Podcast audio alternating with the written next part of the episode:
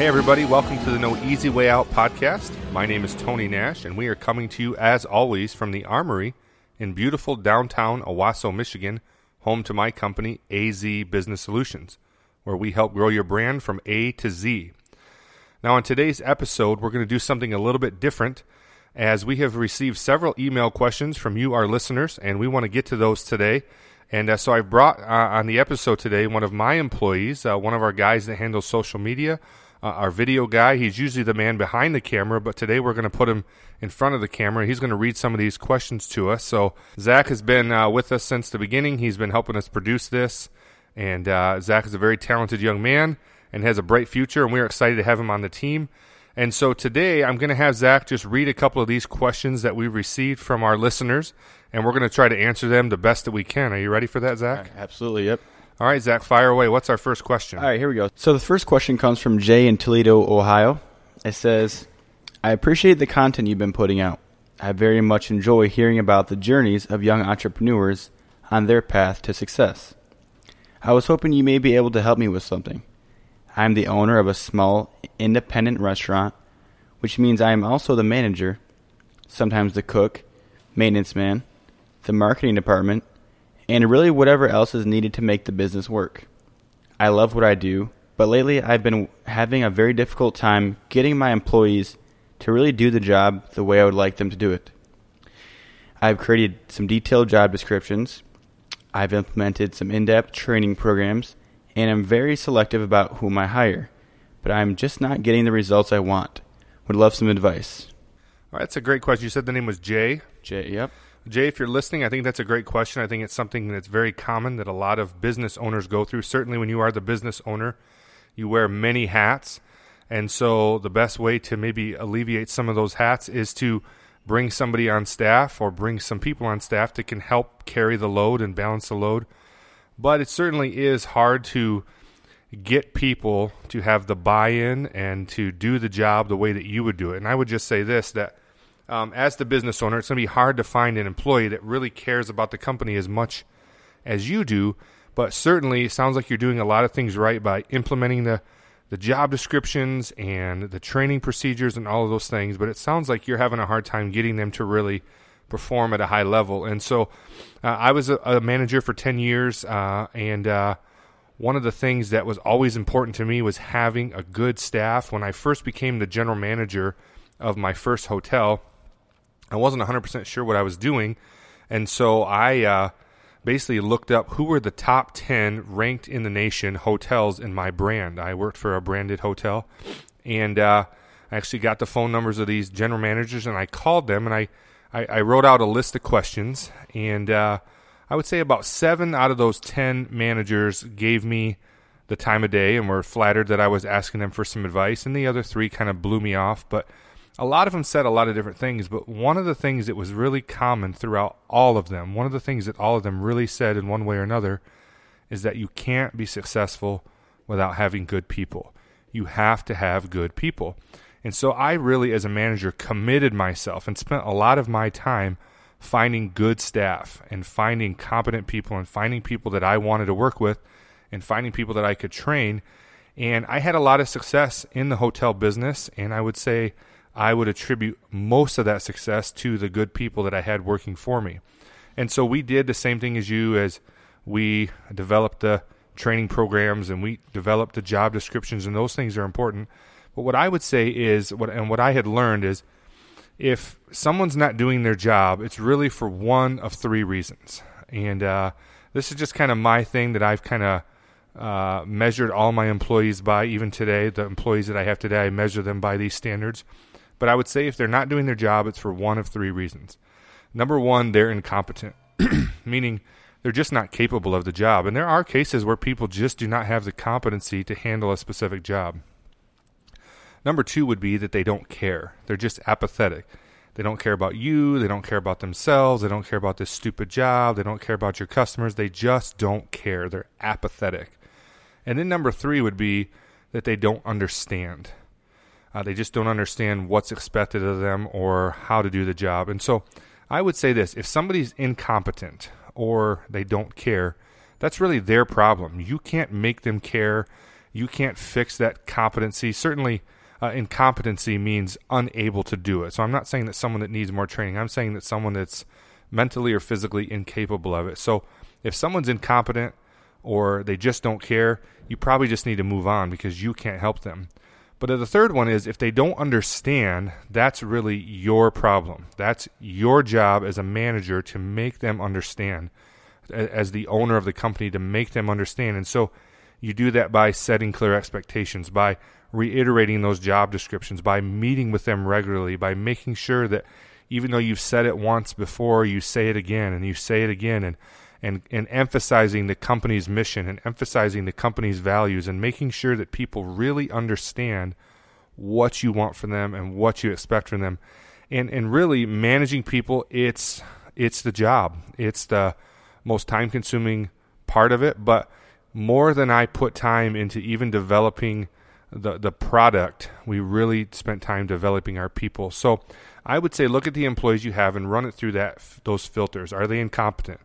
Uh, do they care or do they understand? And if you have employees that are, are competent individuals that care about your company, those are people worth training. And so spend some time with them, train them, and help them understand what the job is. I hope that helps, Jay. Our next question is from Sandy in Grand Rapids. She writes Dear No Easy Way Out podcast, I came across your podcast through Facebook and have been listening over the past few days. I particularly enjoy the most recent episode on passion. I am the manager at a clothing store and am having such a hard time keeping good employees.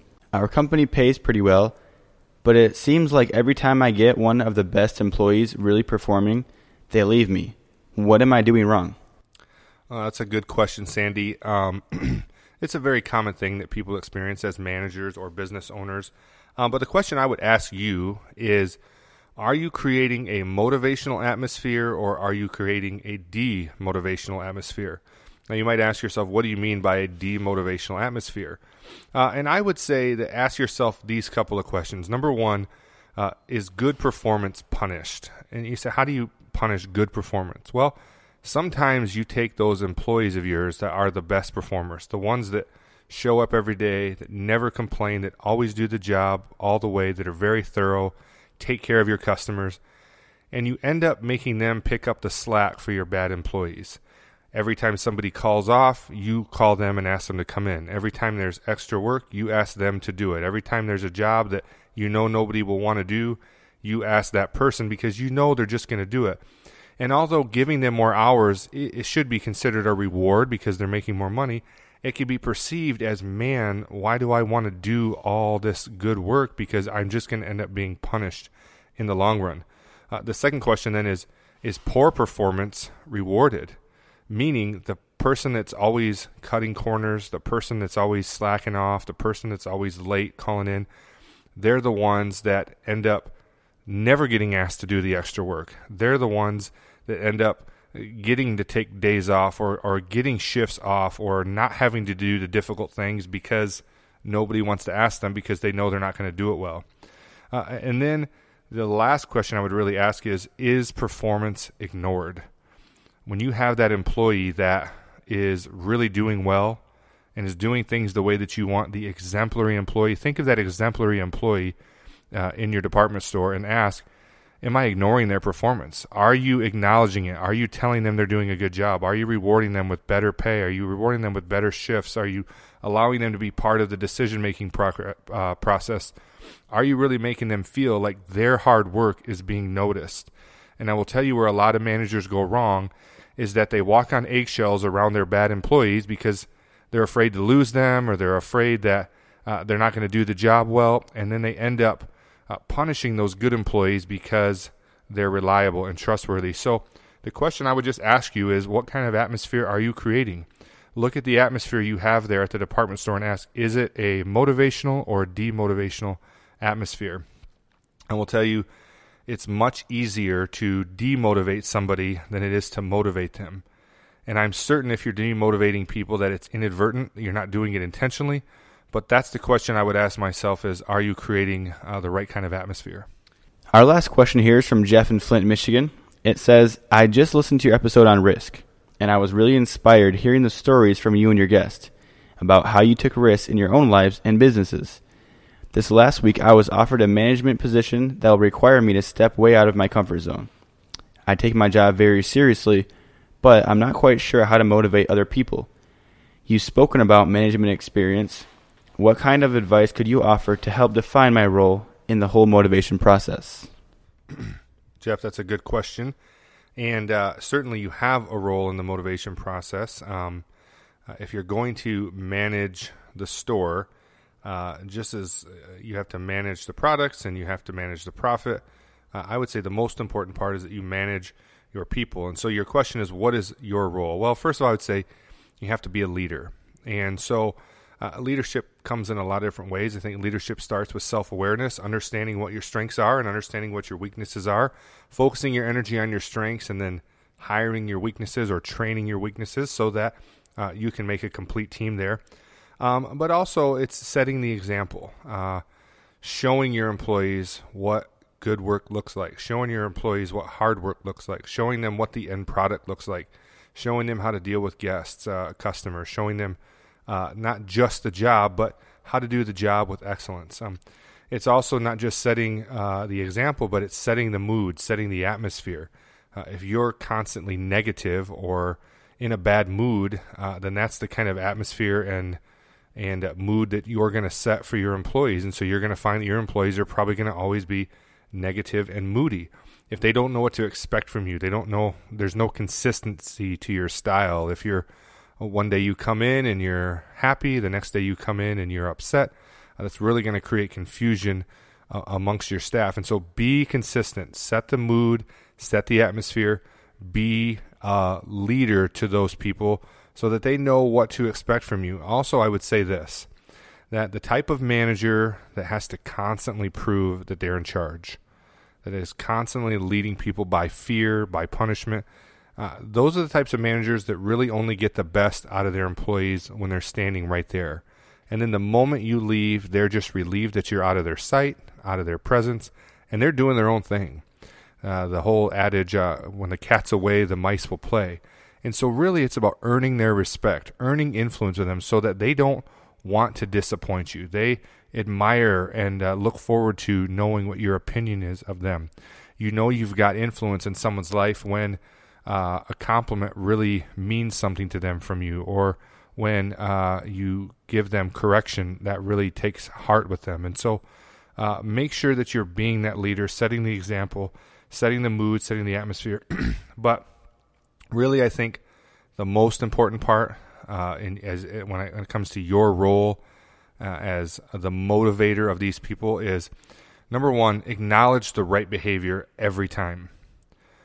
Uh, when you see an employee do something right, acknowledge it, thank them, point it out, tell the other staff about it, make a public um, recognition that it happened because number one, people like that. Recently, they did a study. They actually uh, interviewed or they gave 100 managers and 100 employees the same question. And they gave them a list of 10 things and they said, What are the top 10 motivators of employees? 98 of the managers chose money as the number one motivator. And that was like number four or five on the list of most of the employees. The number one thing that motivated employees from their perspective was public praise and recognition, words of affirmation, giving them credit for something that they did, pointing out good behavior. And so, man, uh, giving a compliment is the most inexpensive form of currency with, with your employees. So, acknowledge the right behavior. When your employees do something right, point it out, tell them about it, tell the other employees about it, and show it off. But then also acknowledge or address the wrong behavior every time. Now, I'm not saying you have to do it in the moment. Certainly, if a customer or a, uh, an employee is with a customer uh, and they do something wrong, you don't necessarily want to call them out in front of the employee and I'm not saying you have to call it out in that moment, but you should write it down, and there should be a time where you take that employee off to the side and address it, particularly if they know that you saw it. If you have an employee that did something wrong and you saw them do it wrong and didn't say anything, you just told them that that was okay. You just told them that that was an all right way of handling it. And so You don't have to be brash about it. You don't have to be confrontational about it, but it is important that you address the wrong behavior. When somebody's not doing something right, you have to tell them.